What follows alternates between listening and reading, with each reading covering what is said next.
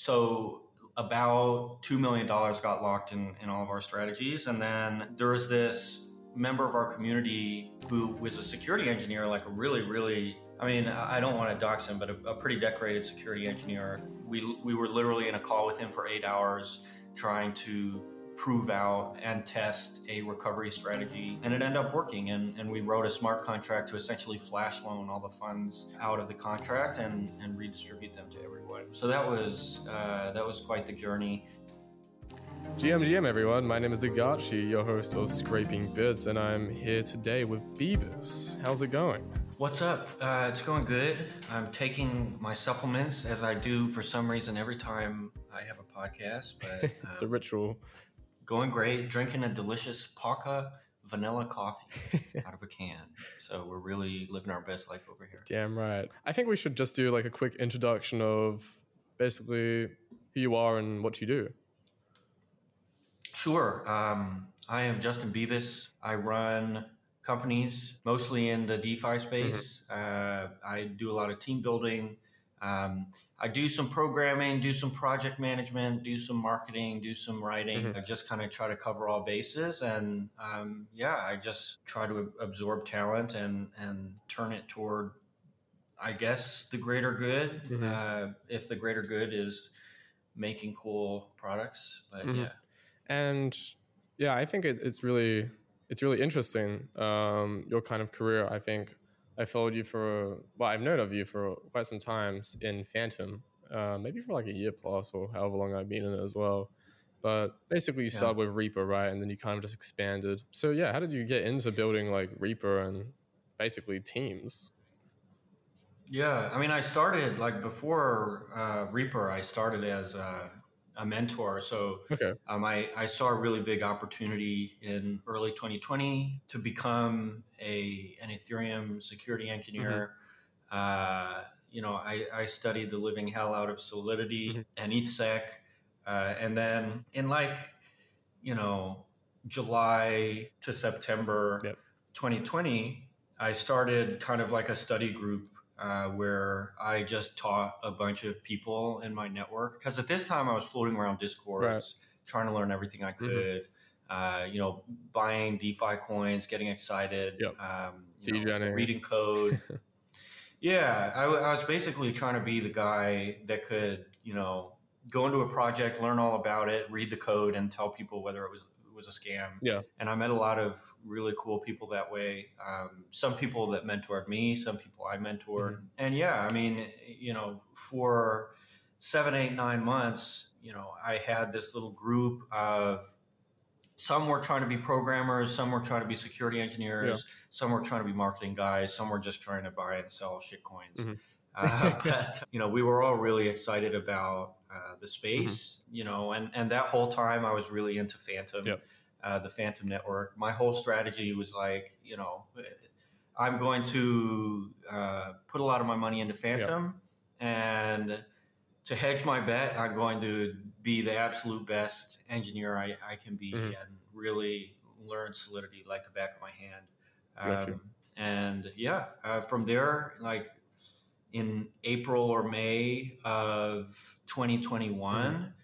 You know, we apps started releasing earlier that year on Fantom, and we were like, "Well, damn! I guess this is our time." You know, we we had been sitting around waiting for some exciting stuff to happen, mm-hmm. so we got in our underpants, and and over the course of three weeks, totally from scratch, we built uh, Reaper.farm, mm-hmm. of course, using Yearn's famous V1 uh, vaults, mm-hmm. but um, the front end, everything, we were like, we're going to have you know this cool bespoke application. Mm-hmm. and at the time like we were pretty well advanced. Like we were doing stuff in in the smart contracts. If you look at my blog like the very first post was you know uh, about high performance blockchains and and what cool stuff you can do. And really all we did was add some extra state so that we can track users profits. Mm-hmm. and it was like kind of buggy.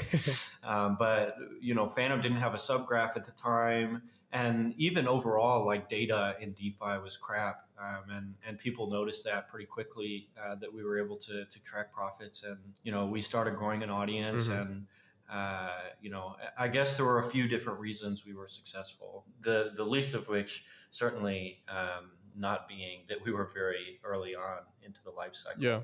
Um, but yeah, just building trust, trying to make secure software, and and you know bringing aligned people along along the way along the journey. Yeah, yeah, for Um, sure. And now we're here. Yeah, so you started with mentoring, right? And then you you kind of just made a lot of friends along the way, and then you just basically brought them all into Reaper, or how did you get these initial people into Reaper? Um, well, yeah, the two people. I mean, I, I'm way too schizo to just like people I met on the internet in Reaper. The two people I, I basically marched through. Like at this point, I had been mentoring for like six months or Right. whatever, and this was in January. I I basically pulled every single like friend group I was in that I either knew multiple people in real life or that like I you know they were longtime friends and uh, I found another cybersecurity guy he wasn't he was into crypto he didn't know solidity and and he had kind of like cooled off it in Yeah. 2017 um, but he used to program like mining ASICs. This is Goober. Uh, if, if you're familiar, he's uh, you know heads off our security. But I yanked him along. I was like, dude, this is the the opportunity of a lifetime. This is awesome. I need programmers that I trust so that we can like you know build this thing. And and doing like an, an auto compounding service was his idea Oh, right. um, like we were originally going to do like some crazy like you know options like Okay. treasury launchpad type Completely thing different. yeah and then and then we were like like the the purpose originally was okay we're going to create a secure platform that teams can launch products on Yeah. and essentially like you know create an insurance fund and create a treasury and create you know tokenomics vesting structure whatever. We were like bruh that's that's going to be really hard to do right uh, and and him being the pragmatic one or whatever the word is uh, was like hey we should just um, auto compound SpookySwap and we can do that probably in less than a month. And i was like oh yeah okay. And then and then uh, the crow uh, if you're familiar with with our roster he's he's the one who built the ethos reserve front end. He built the reaper front end. Um, but he was working at like some uh, big company doing react. And you know, if you've ever programmed at a big company, it's like soul crushing. Um, so I was like, dude, just do this. And at the time, like everybody's lives were subsidized because if you lost your job, then you just get, you know, I forget what it was called, like the unemployment benefits or whatever were insane. Yeah. So we all just, we were all just like, F it, we're going to go ham. the unemployment benefits. and we did it. yeah, like subsidized, subsidized by unemployment. We were making no money, and but I taught them January, February. I pulled them into the Kernel OX fellowship Yep, yep, uh, round one or round two. I was in one of the early rounds for Kernel OX. I pulled them in. We got a lot of connections. Uh, they learned about crypto. yeah, what was the kernel OX kind of thing? What was that? Yeah, that was that was the first blockchain fellowship Okay. at least the first blockchain fellowship that I was aware of, where essentially they started in late 2020. Right. Um, this is through Gitcoin. So Gitcoin's kernel OX fellowship, it's essentially like they bring a bunch of smart, talented people. Mm-hmm. I don't know how they picked me, but uh, just kidding. Uh, they they bring a bunch of, of people um, in, and then you know I got to talk to people like Kanav Yeah. of Jump. I got to talk to Robert Leshner. I got to talk to uh, Taylor, the the MetaMask lady who used Yep, to work yep, yep. for that other wallet, and you know I just like sit at air tables with them or whatever they're called, like the air meet Mm-hmm. Yep, yep, yep. uh, little just, like, network. and, and chat out a bunch of stuff. Yeah, and and then that was like my first introduction to the business side of the industry. Mhm. Um, and and the funny thing was like. I was one of very few Solidity programmers there. At the time, nobody knew Solidity. Mhm. Like, and and I had been, you know, autistic about it for like eight months uh, at that point. So um, I was able to like really stand out. A lot of people tried to hire me, and I was like, no, I want to do my own thing. And uh, Mhm. I did, and it, it's you know it, it's been pretty successful. Uh, Yeah. I think it's it, definitely everything I, I could have dreamed of. Mhm. We definitely took the hard route, but uh, you know I'm, I'm glad where we ended up. Yeah, the, the route of like most resistance is usually the one you want to take, especially when you know you you have the resources and the, the opportunity as well. I think um, to even take the opportunity Yeah. and taking risks is is an important thing to do because if you're not going to take risks early and you're not going to try and you know grab the opportunity, then you're not going to have the opportunity again in, in, the future, or maybe you will, but it's that's also you know a chance and a, a, a dice roll. So I think it's yeah, definitely a, a, terrific thing you've done, and you've done it really well. But you have had some struggles doing it as well. I remember there was a, a hack or an exploit on one of the pools. Yeah, we we've had um, two. Oh. Um, How was that? How did you even recover from that?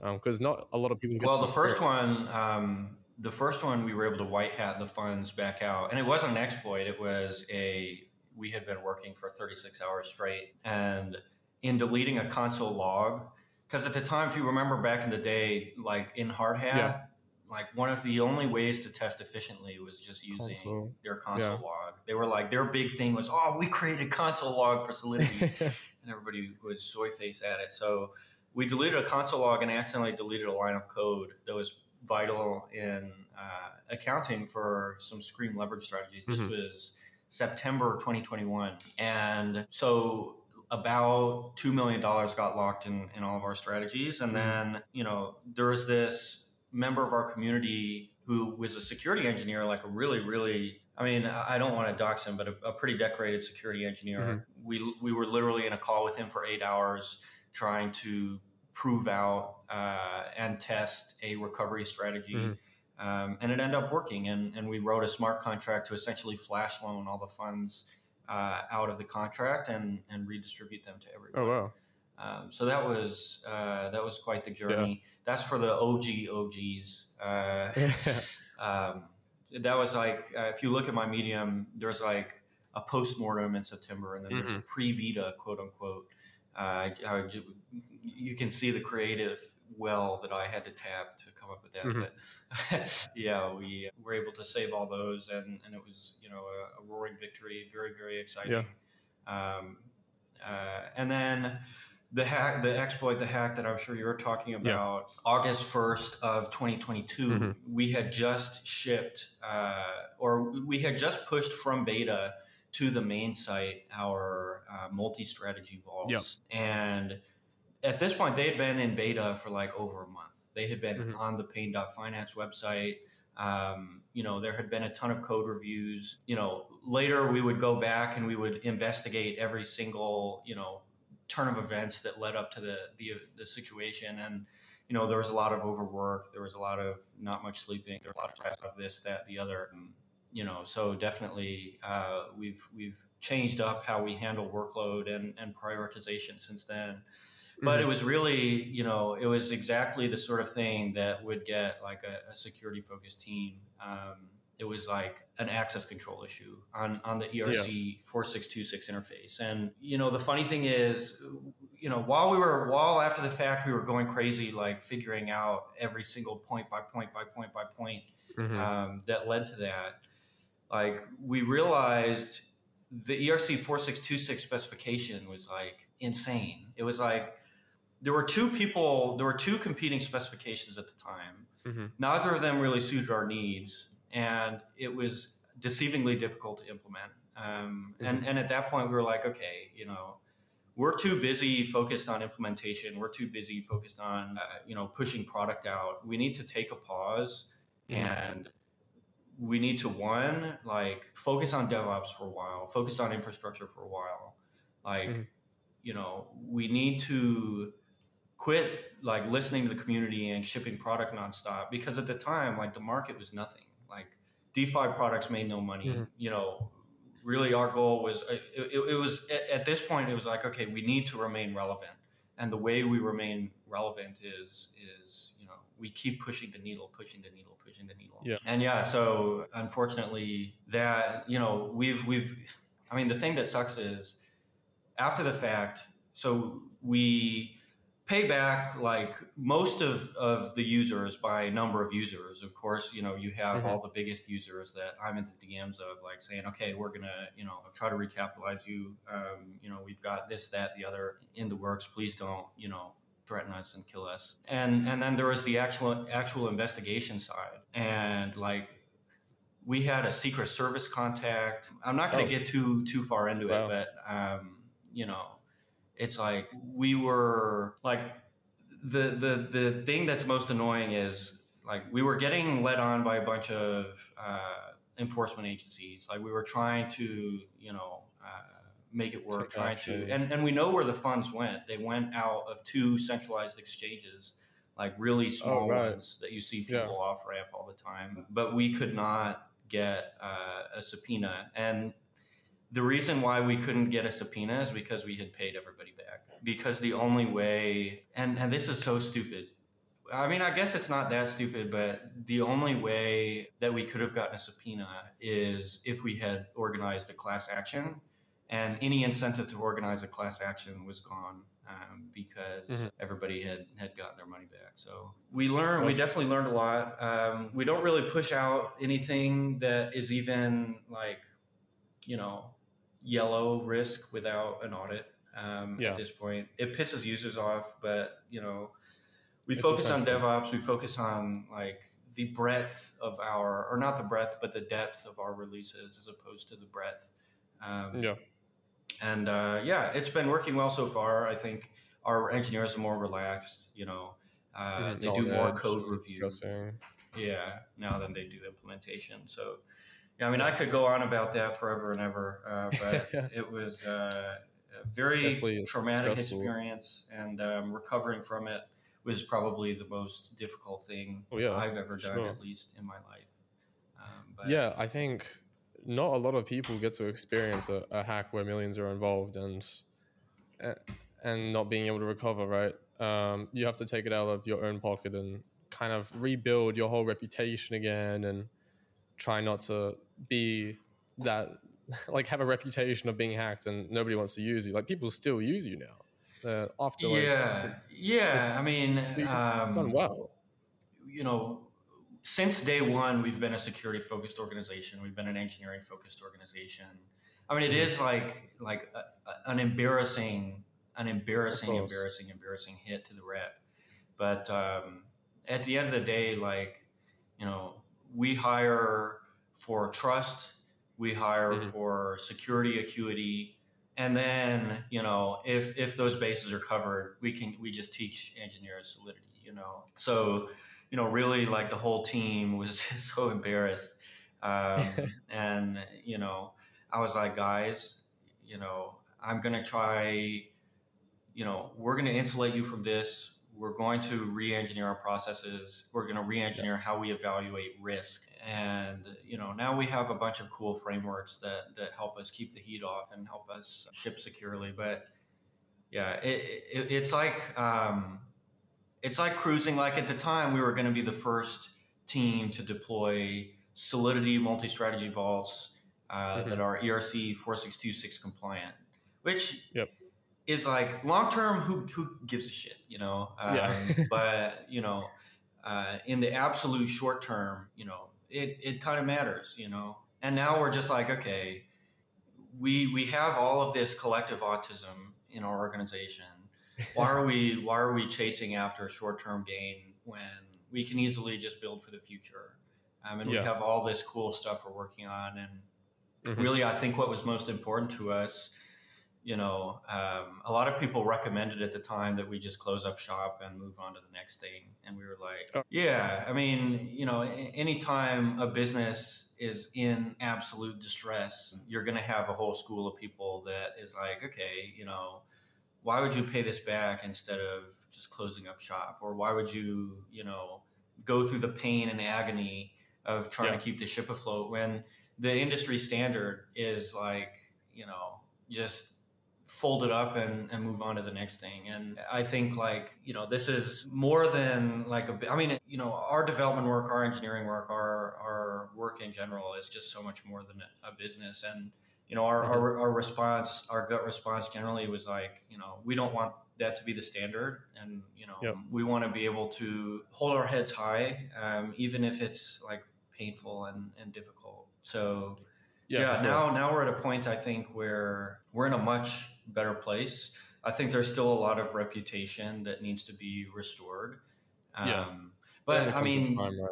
yeah, coming from Fantom, it's like, you know, you you talk to engineers on other chains. A lot of them don't like Fantom. Fantom kind of ate a bunch of people's lunch, in in 2021 mm-hmm. and and 2022. It like grew rapidly. You know. Oh yeah. Totally like almost a completely anon culture. It was really like you know a dream environment. Um, yeah, yeah, it was insane back then. But and, I don't know how it's doing really now. But yeah, and and now like you know people people have so many reasons to be not that friendly toward Fantom projects, um, and and mm-hmm. you know we've been battling against that in addition to kind of the the exploit on our record. But really, like at the end of the day, it's like we've been building for over two years in a space where the the half life of a project is what like three months or whatever. yeah. So, um, yeah. But yeah, it's it's incredible that you've come back and you've I think you've become much stronger as a as a company because of that. Like most companies would just fall under and move into the next thing, basically stop Twitter and make a new anon. Yeah. Um, but you've kept it on. You you're trying to. And I think that shows that you're really here for the long run, and it's it should be trusted in that way. Um, obviously, it takes time and you know um, what's the word for it? Like more products to come out that are safe to yeah. get complete. Yeah, you, know, you gotta uh, uh, develop like some austerity. You need some battle testing. You need like you know. Yeah, yeah. You need to reseason the pan. It's like you know we threw exactly. our our nice cast iron pan in the in the dishwasher, and now uh, we just got to to to cook again. Um, but yeah, we're doing exactly. a lot. We're doing a lot of cooking. Since then, our like like white label engineering, the, the, white label engineering side of our business has been going really well, uh, mm-hmm. and it's be, been able to like you know fund a lot of the things we're doing, and you know the I would say in our portfolio right now of technology, like mm-hmm. we have multiple things. Uh, either unannounced or undocumented in, in mm-hmm. public mm-hmm. that are way ahead of where the industry is at right now. Um, and mm-hmm. it's like uh, we always we always lose the marketing battle because it's like we don't invest in marketing at all. Um, yeah. and and so like you know you you talk to the average user you're like you know how do you feel about the oath ecosystem and they're like man, fuck those guys. they they stink. They smell. They're ugly. Um, not, I mean, we, we have a lot of positivity, but it's like uh, you know, all, all we know how to do really better than anything is build and and be honest. Uh, and it's like uh, yeah. you know, our our goal is just we we get so far ahead of the curve tech wise uh, that people will just uh, develop uh, good feelings toward us. So mm-hmm. that's maybe not yeah, the yeah. best strategy in the world. That's like you talk to a PR guy and you're like, "Hey, does that sound smart?" and he's like, "Wow, you really are dumb as rocks." But um, it's it's the. But eventually, you'll start investing in marketing and stuff to get people to know yeah. your stuff. And when, yeah, and once you already have the the product established, then marketing becomes so much easier instead of just going off, you know, a wish or like I guess something. Oh yeah, we're building this, but yeah. it might not be ready for a couple months. So yeah. be prepared. Well, we do that too. Uh, you know, it's, it, oh, okay. it's uh, I mean, it, it's um, it's like a constant. Nobody has the patience to wait. I mean, nobody that's really vocal and involved. Like all the people on crypto Twitter, most of them either don't have jobs or they have really boring jobs that they can just be on Twitter all day. So you know, mm-hmm. you need to kind of let them know what they're waiting for. Otherwise, they get antsy. Um, it's like ethos. Yeah, it's yeah. like you know, we launch in beta. Uh, you know, we have this really cool tech. It operates really well, but I mean, we still have probably like three to six months of work to go before it's like a, an industry leader. Um, mm-hmm. And and you know, communicating that is a big challenge. It's like, hey, sorry, we didn't, you know, fork, you know, whatever, uh, do the easiest thing possible. It's going to take a while. Yeah, you're trying to innovate, right? And that takes time. Yeah. You got to do a lot of research and battle testing, unit tests, refactoring, all that stuff, yeah. constant audits the and boring optimizations. the boring Yeah, stuff. the things people don't want to hear about, right? Or even do. yeah, the, um, yeah, definitely. They they don't love doing that. Um, I've uh, the the Chat GPT four uh, or the GPT four audits. Mm-hmm. Oh yeah, man, that's tickling my fancy now. uh, but yeah, it, you know, it, at the end of the day, like, um, I think as ridiculous as this industry is, I I think it's still uh, a lot of fun, and I do mm-hmm. like it. Like you know, everybody can pretend, oh, I don't care what the sheeple think, but you know, I really mm-hmm. do, and um, I, I think our goal is always to to dazzle and excite uh, users, and mm-hmm. you know, everything is so tribal. It's like the the most rewarding thing is getting oh, yeah. people to to move your to your tribe or get excited about what you're working on. And once you accept I the think... fact that everybody's just a troll, and like the the level of sincerity is is down on the floor it's just like mm-hmm. you know, uh, you know, it's just noise, and it's it's fun. Yeah, it's yeah. fun to build among the noise. It's like you know, selling exactly. hot dogs in a cart or whatever. yeah, I think I think it's important that you innovate as well because the whole goal is to push the the space forward yeah. and not just copy each other and you know not really contribute too much instead of doing like a cash grab or you know another Ponzi. Yeah. It's like the whole goal is to make the world use basically crypto, right? Yeah. And to get it adopted, and the only way you can do that is by innovating. Yeah. Um, so it's very important to do that. But I do want to touch on basically how you started to build your team and really acquire the right people and basically filter out the wrong. Yeah, I mean, um, just like when when we started growing, we grew pretty fast. Um, mm-hmm. You know, uh, at the time, you know, this was peak bull market, late 2021. Um, mm-hmm. We needed help. And, and, this was basically after that thing I told you about earlier, where, where we rescued the funds um, in, mm-hmm. in Scream.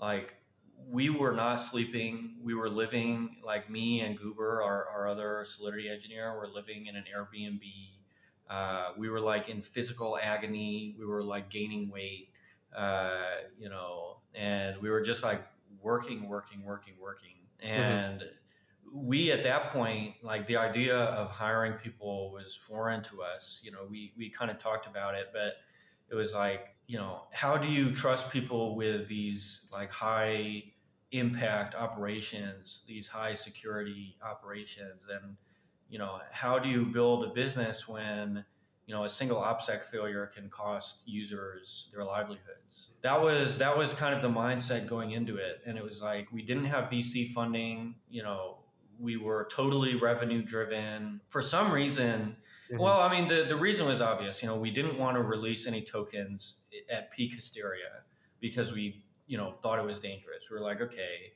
the markets are going literally bonko nutso crazy we're going to just be revenue driven um, until things, you know, calm down a little bit. And, you know, that's the way we did things. So we didn't have like a huge war chest. It was like we needed to do stuff month to month. And, you know, what we did was I, at this time I had been building up like social clout, not yeah. really intentionally, but I was on the podcast all the time. People followed me, yep. and uh, you know, being uh, a vocally autistic man. I was, uh, you know, there were a lot of engineers that followed me, a lot of developers, a yeah. lot of people with similar passions and um, points mm-hmm. of view.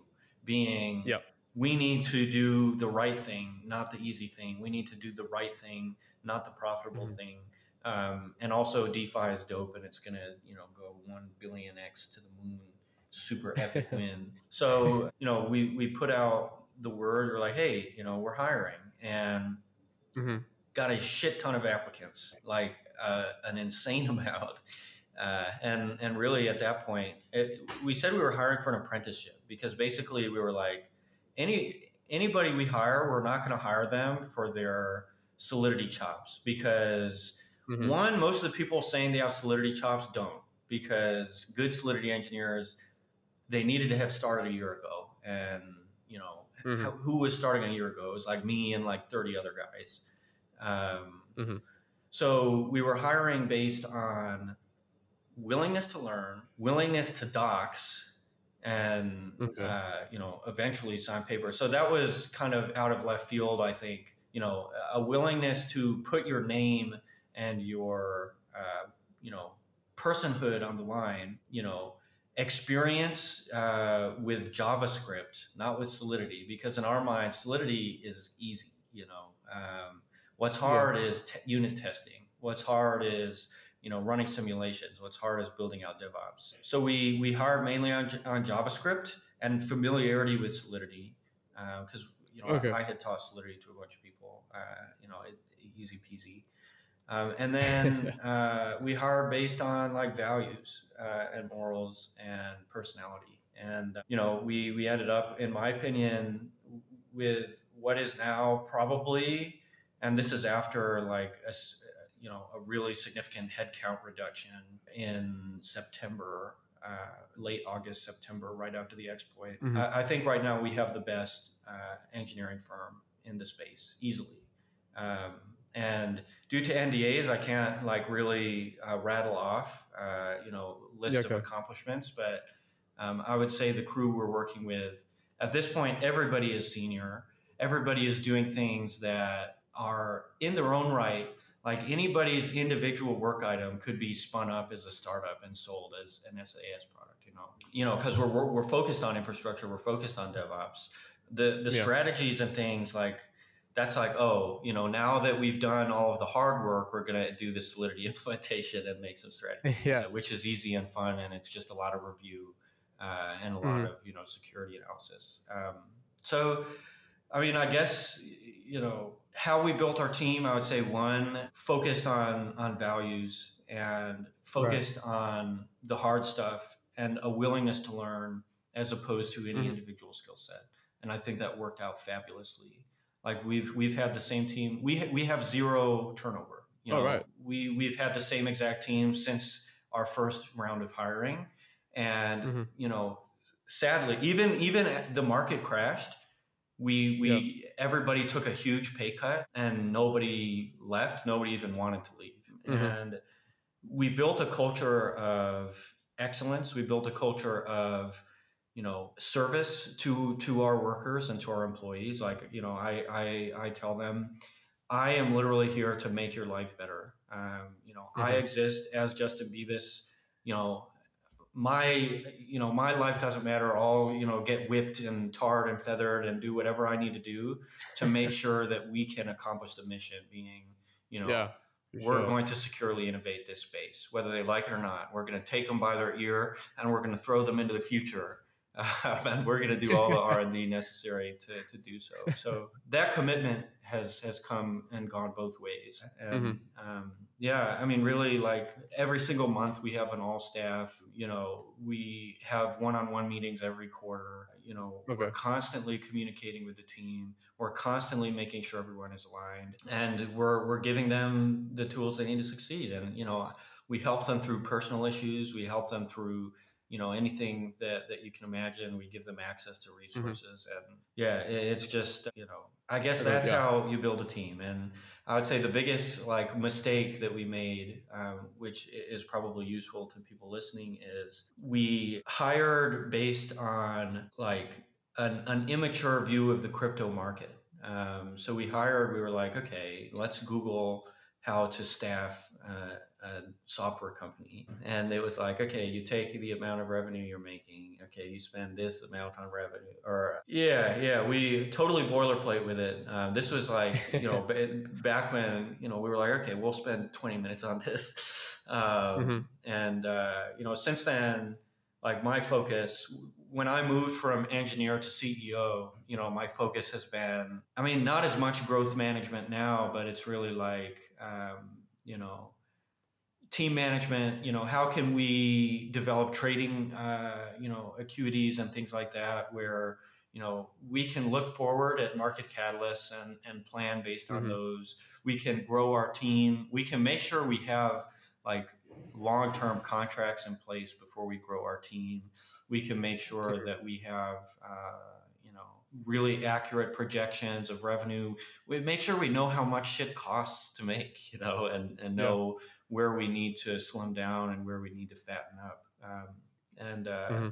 it's really like, you know, I, I miss just programming every day and, and designing software every day and, and going ham. Yeah. But really, I'm doing the same shit. It's just instead of, you know, fine tuning algorithms, I'm just fine tuning a company which has way more variables yeah. than the average DeFi algorithm, you know. So, yeah, managing basically you're basically wearing multiple hats now, and you shifted from engineer to basically CEO, and now you're basically managing a team instead of managing, managing code. You're you're building a team instead of code. Yeah. Um, so it's a different kind of engineering. And I guess what if you were to like redo all this um, now that you have all this experience, what what would you basically do to get to a, a the point where you're at now, um, skipping all the extra difficulties and struggles? Um, um, well, I think probably I would have tried to stay as absolutely lean as possible and as off mm-hmm. risk mm-hmm. as possible as we grew. I would have grown earlier. Um, so basically, okay. once we had the this this slightest whiff of product market fit, which would have been mm-hmm. probably around June, July 2021, I would have mm-hmm. started mm-hmm. hiring. Um, okay. I would have I would have hired earlier hired slower and honestly like the whole way and, and keep in mind like our bandwidth for actual management in 2021 yeah. was like zero you know but if you know if if i had been able to go back and, and restructure everything and look at all of these growth catalysts and look at all of these inflection points you know look yeah. at all of our, our most popular products our highest revenue products you know i i would have built everything around that. Um, yep. And I think, you know, yeah, I mean, I, I think just overall, we could have done things a lot more efficiently. We were like racing. And, and the thing is, like, at the end of the day, like, how many projects that were founded uh, in, or how many teams that were founded, projects, whatever, in early 2021 that are still around?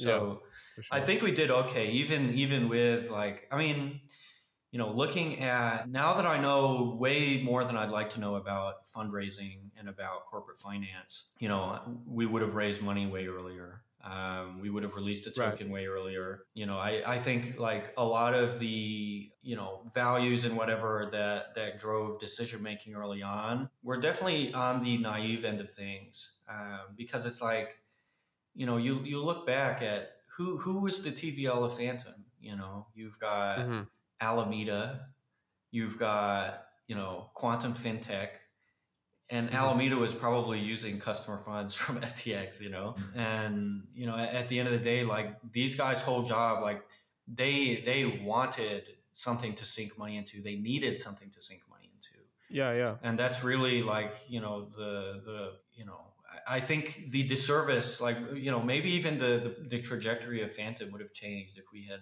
grown earlier and been able to get a better handle on things. Maybe we would have had mm-hmm. extra security engineers to throw Andre's way to help Solidly go better. Because at mm. the time, like if you recall Solidly, like we were submitting bug yeah, reports, yeah. we were telling him like months before release, like, yo, bro, this shit needs this shit needs to work, dude. Yeah. But the thing is nobody could spare the resources to actually fix it top to bottom. And and at the time, like mm-hmm.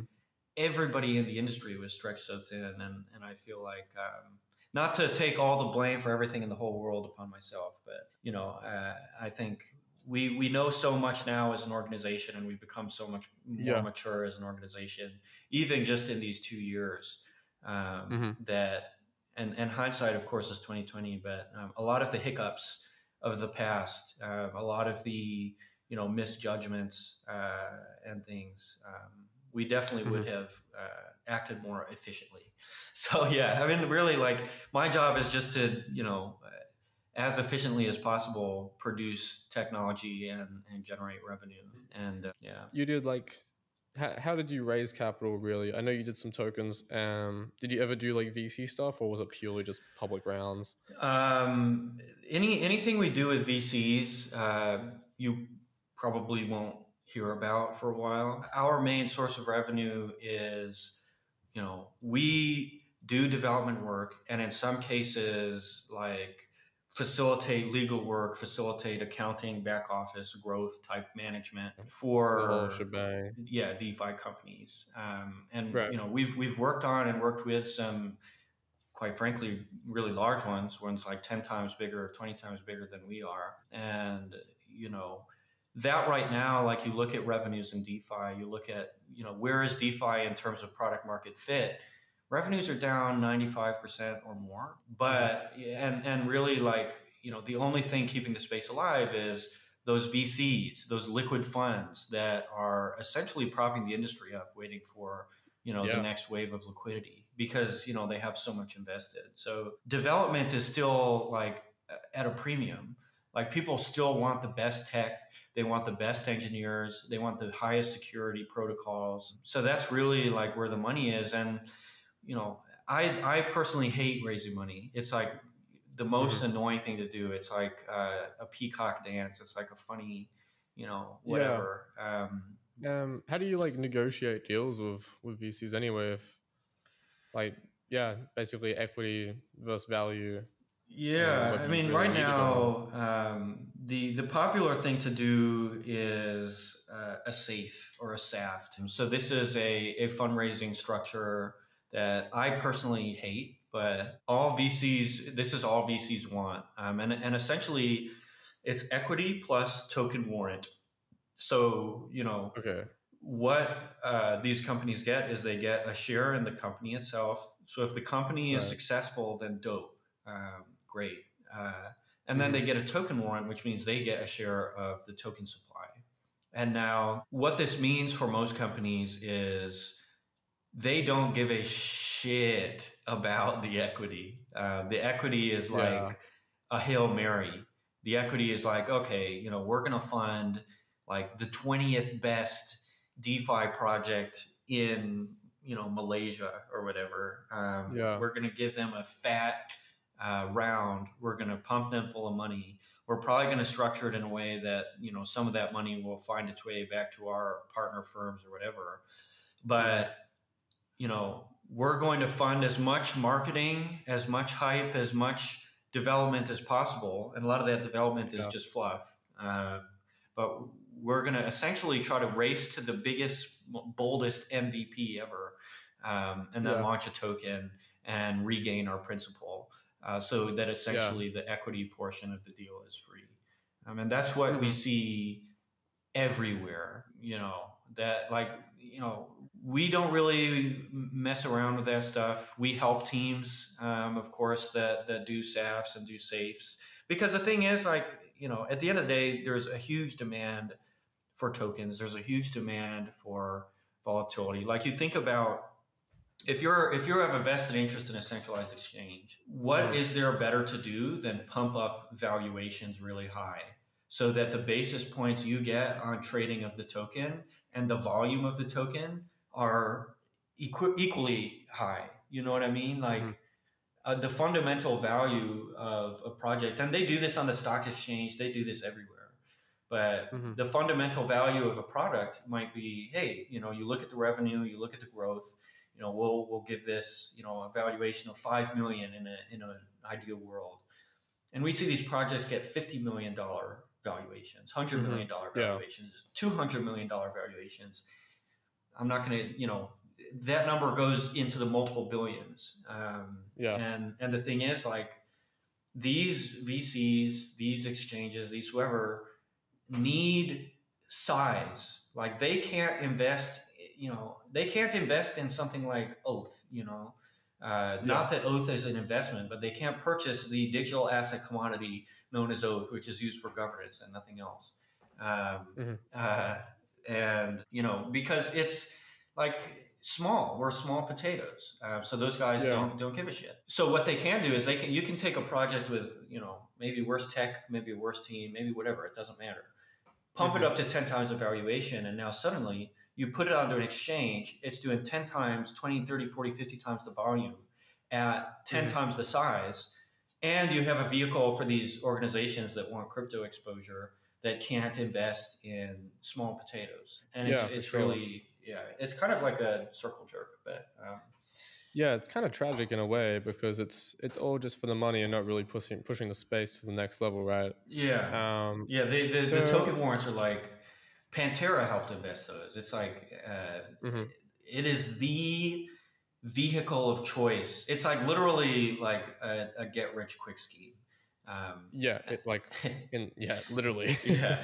um, so I guess like when if like someone created a new startup and they didn't know if they needed to basically raise or not. Let's say they were doing it by themselves, making a tool or, or a project, and yeah. they had enough time to build this, right? When do you think they would even need to raise or get some kind of money to start expanding and get to the next stage? If it's your first time, I would say raise ASAP Like if it's Mhm. your if it's your first time, you should be uh, talking to VCs literally like the second you have a pitch deck together and the second you have an MVP. Waiting does not help. They do not care if you've been building it for a year or building it for 10 years. It does not matter, you Mhm. know. They'll especially if you don't have users. Like if you if there's no fundamental value, if you don't have Yeah. users, if you don't have money, then the only like they just don't give a shit. And all you need to do is focus on finding the absolute best partners. Because right now, like you know, we we one of one of our like crown jewels, which you know is something we don't talk about, uh, but you know, of our firm, we have this project that we consider to be literally like you know a year or more ahead of the curve, and we've been building it for a year. And we've been Yep. building it in stealth. We're like, okay, we're going to build this. We're going to get as much technical weight as we can. Um, We're going to have like a really killer product. And now it gives us an advantage because nobody else is able to do or is even close to being able to do what we can do with Yep, this. Um, so it helps the pitch, but at the end of the day, it's like no no VC is going to go in and read your code and and care. Right. you Yeah. know? So So if just you there for the idea. Yeah, like our the benefit to us is we okay now we can actually win the market and actually have a good product and be proud, you know. Um, but at Yeah, the end of the day, like you know, if you have an MVP, they they don't know the difference between you know a 500 line JavaScript file and a Create React app and a fully flagged scalable enterprise application. They Mhm. uh, unless unless you're operating in the like hundreds of millions of dollar range, they don't care. Yeah. They're they're just like, oh, you know, hey, we're going to shotgun into this pre-seed project, cross our fingers, organize a SAFT with all of our you know exchange partners or whatever, and uh, not really care what happens with the company. Um, Right. So yeah, And how do it- you, like- It's yeah. Oh, ASAP. Go ahead. Okay, right, got you. And I guess a follow up question to that is how do you prepare and find these VCs?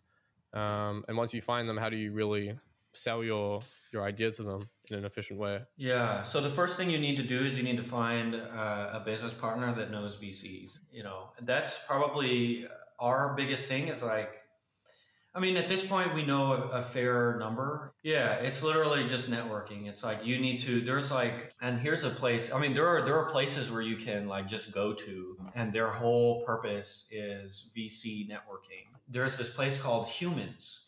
Human from Web Humans. three. Uh, It's called their their Twitter at is at Human from Web three underscore. That is a company that they're designed exclusively to match founders and VCs because VC Right, like rich guys can't do everything.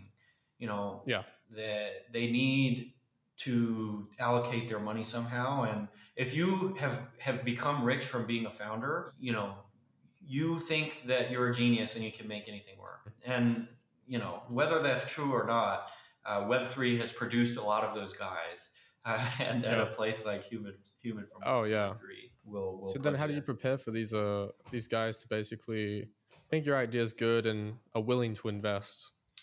Um, just uh, develop a, a sales pitch and workshop it with all the smartest people you know, and then find someone like a VC or whatever who's willing to say, know, actually that's shit, but I see the potential. Do this instead, and then you be like, oh wow, you're so smart, you're so amazing. Thank you for blessing me with your knowledge, and then. Uh, after you Mhm. blow smoke up their ass for a while, they'll share it with their friends, uh, and they'll have around. yeah, it's it's like uh, you know there are a bunch of different tactics people use. Like people use shock tactics. Um, right. You know, people use like It's like a whole game. Yeah, I mean, this is this is like the the extreme alpha. Uh, you know, this is what this is something that I can only say a small podcast like this. But you know, if you want to get an idea of how to interact with VCs, the first thing you need to do is understand that they are literally just like us, um, and Mhm. I mean that in kind of a bad way, in that a lot of investing is is like showmanship and braggadocio. It's like when someone invests in you, they do it to win. So they're throwing the dice, investing in startups, you're throwing the dice. Like markets are random. Finding product market fit is not necessarily random, but actually getting market share is, is relatively random. Um, yeah. You know, there's a lot of luck involved. Of course, a lot of networking um, and things mm-hmm. like that. But essentially, like you as a startup, your ultimate goal as far as the VC is concerned, and they'll pretend otherwise, but is yeah. to brag to their friends about how successful you are. And and you know, you you think of it kind of like how I, I call it the group chat economy. So essentially, you know, you I'm sure you've been in group chats before, you know what they're like, you know, lots of parasocial yeah. relationships you know everybody's trying to impress everybody everybody's trying to become friends everybody's you know developing mm-hmm. in-group culture memes whatever vcs have the same shit just with mostly other rich guys okay. and and sure. the poor guys in that group those are the guys when you hear someone called a kingmaker those are the guys that are just in those groups but don't have money um, you know it's like okay. like the best networking guys ever they're just they were like funny enough or, or knew someone and got in those those group chats uh, and, right. introductions and and that's like you know part of the value they they provide. But it, it's really like you you need to think of vcs like bored rich guys because they are. And how do you how do you entertain a bored rich guy who's obsessed with finance? You make numbers go up. You make him money you know? And there are there are some exceptions of course. Like the big firms the really reputable firms you know as a whole they're not that way. But each individual portfolio manager, each investor, each partner is that way a little mm-hmm. bit. And and the absolute best have won so much that they don't need to do any more impressing, you know, and they yeah. can fail a hundred times, and then maybe you know they're they're investing in the hundred million dollar projects, billion dollar projects, and they can you know uh, be serious about it. But everybody else is just trying to work their way to the top. Um, yeah, it's all just yeah get to the top no matter what through other people and yeah. partnering and basically. so yeah oh no I, I was just gonna say like you know as someone who's really passionate about building and about technology mm-hmm. like you just need to learn how to navigate that space and sure. and and understand that it's a tool um, mm-hmm. it's a tool and it's a very powerful tool for getting the good work done um, yeah like so when you have that idea like a, a quick way to accelerate everything is to basically have more people.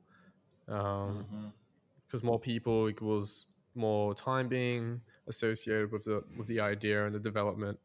Um, and obviously we have limited time and yeah. you know we have other stuff in our lives we have to do. So having a, a good team that gel well um, that have the right like have the right culture and basically their incentives aligned um, yeah.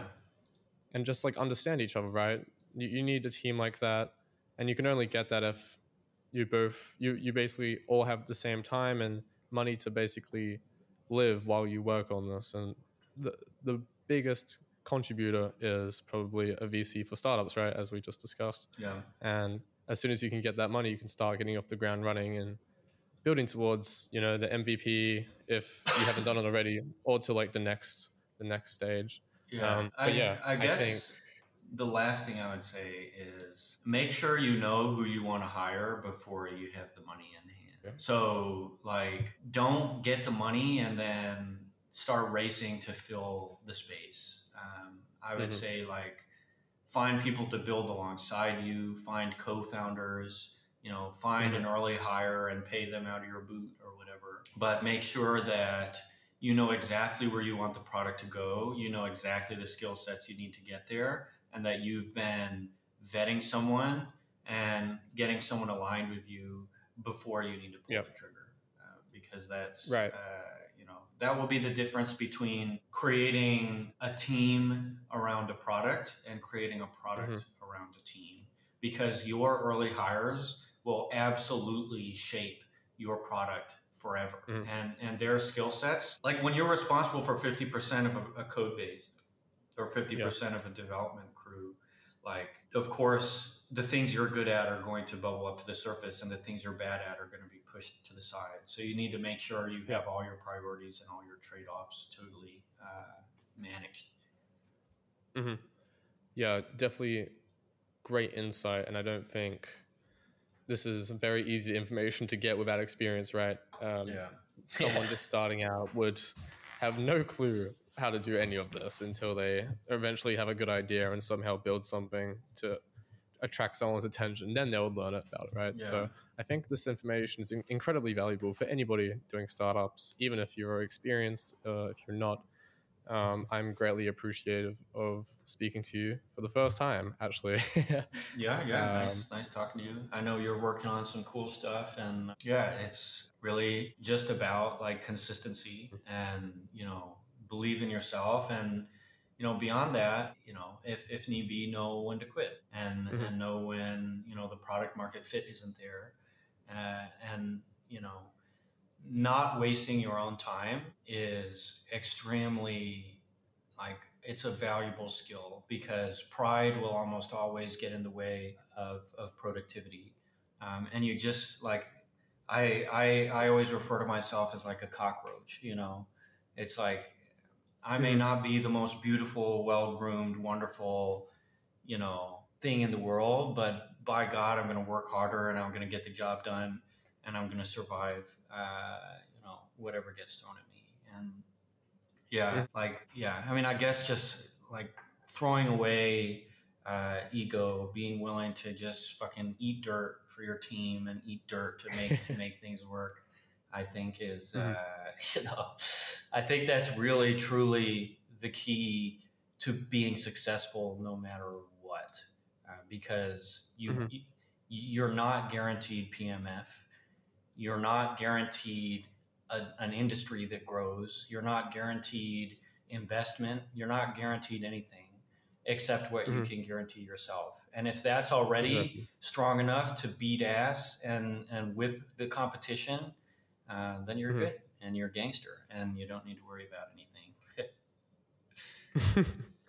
yeah, it's it's all just consistency and sacrifice, really. yeah, Um, exactly. just trying to push yourself to the next the next stage. But yeah, it's been such a pleasure, man. I I really appreciate you coming on and taking the time to to talk about your experiences and I, I hope all the success for for Byte Masons and all the future endeavors in the pipeline. Um, Thank you. yeah, thank you so much for coming on. Yeah, thanks for having me, and I hope uh, all of your listeners can, you know, start up unicorns and uh, be way more successful than me. And uh, you know, I wish you uh, all the success, and there's plenty of, of room for for all of us. So let's just try our best. Yeah, for sure. Yeah, it's been an hour, so Cool. I will sign off. yeah. All right. Thank you everybody for listening and take care. Yeah, thank you.